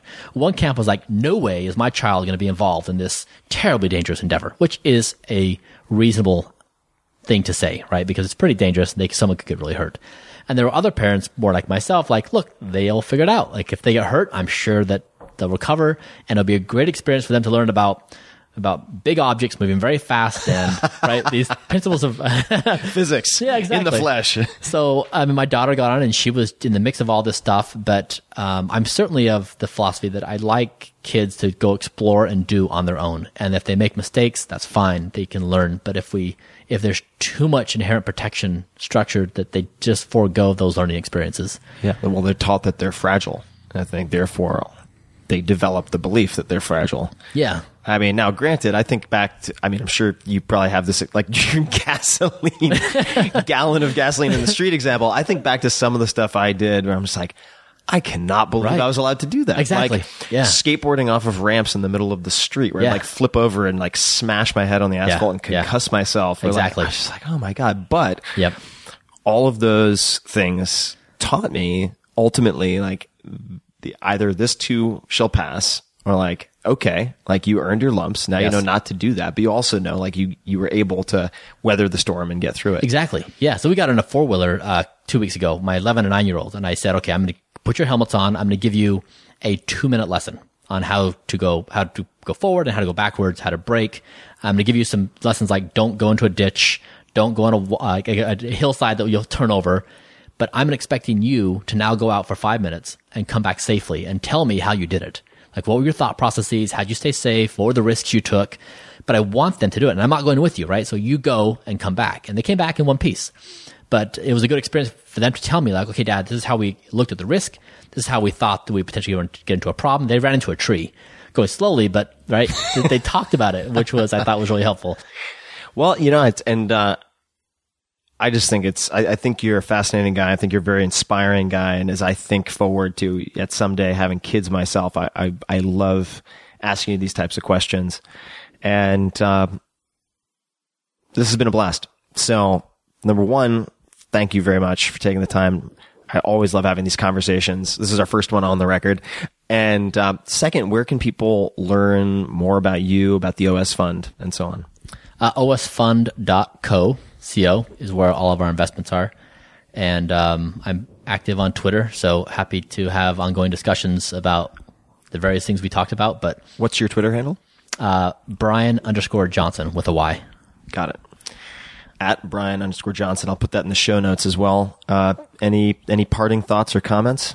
No, Tim, I just love this. You know, we've we've had fantastic conversations, you know, uh, over time. So this is fun to actually do this um, formally, and uh, you know, I really enjoy the friendship. Likewise, man. And this is uh, it's. I'm so glad that I was able to uh, to try to give people a view into these conversations that we have. Uh, it's so much fun for me, and I always come away with a bunch of things that I want to try or a bunch of assumptions I want to test. And uh, I think you're really good at not only helping to prepare people for what could be a very glorious future of sort of infinite creation, but also giving them the belief in the first place that it's possible. And so, uh, I, I really believe that you're a force for good. So thank you for spreading, um, confidence, uh, in, in, the world. And I think you're, you're trying to really leave sort of, sort of a, a dent in the universe and an impact. So Thank you, my friend. I appreciate that Much a lot. appreciated. So to be continued, everybody. Uh, hope you enjoyed this. This was a blast for me. Uh, we're going to continue to hang out, but off the record. And uh, if you'd like to chat with Bryan, ping him on Twitter. Uh, let us know what you think. Uh, certainly, if there's anything that struck you, please uh, let me know what was most memorable in the comments on the blog, 4hourblog.com, all spelled out. You can find the show notes for this episode and every other episode by going to 4hour workweek, all spelled out, 4hourworkweek.com forward slash podcast. And until next time, thank you for listening.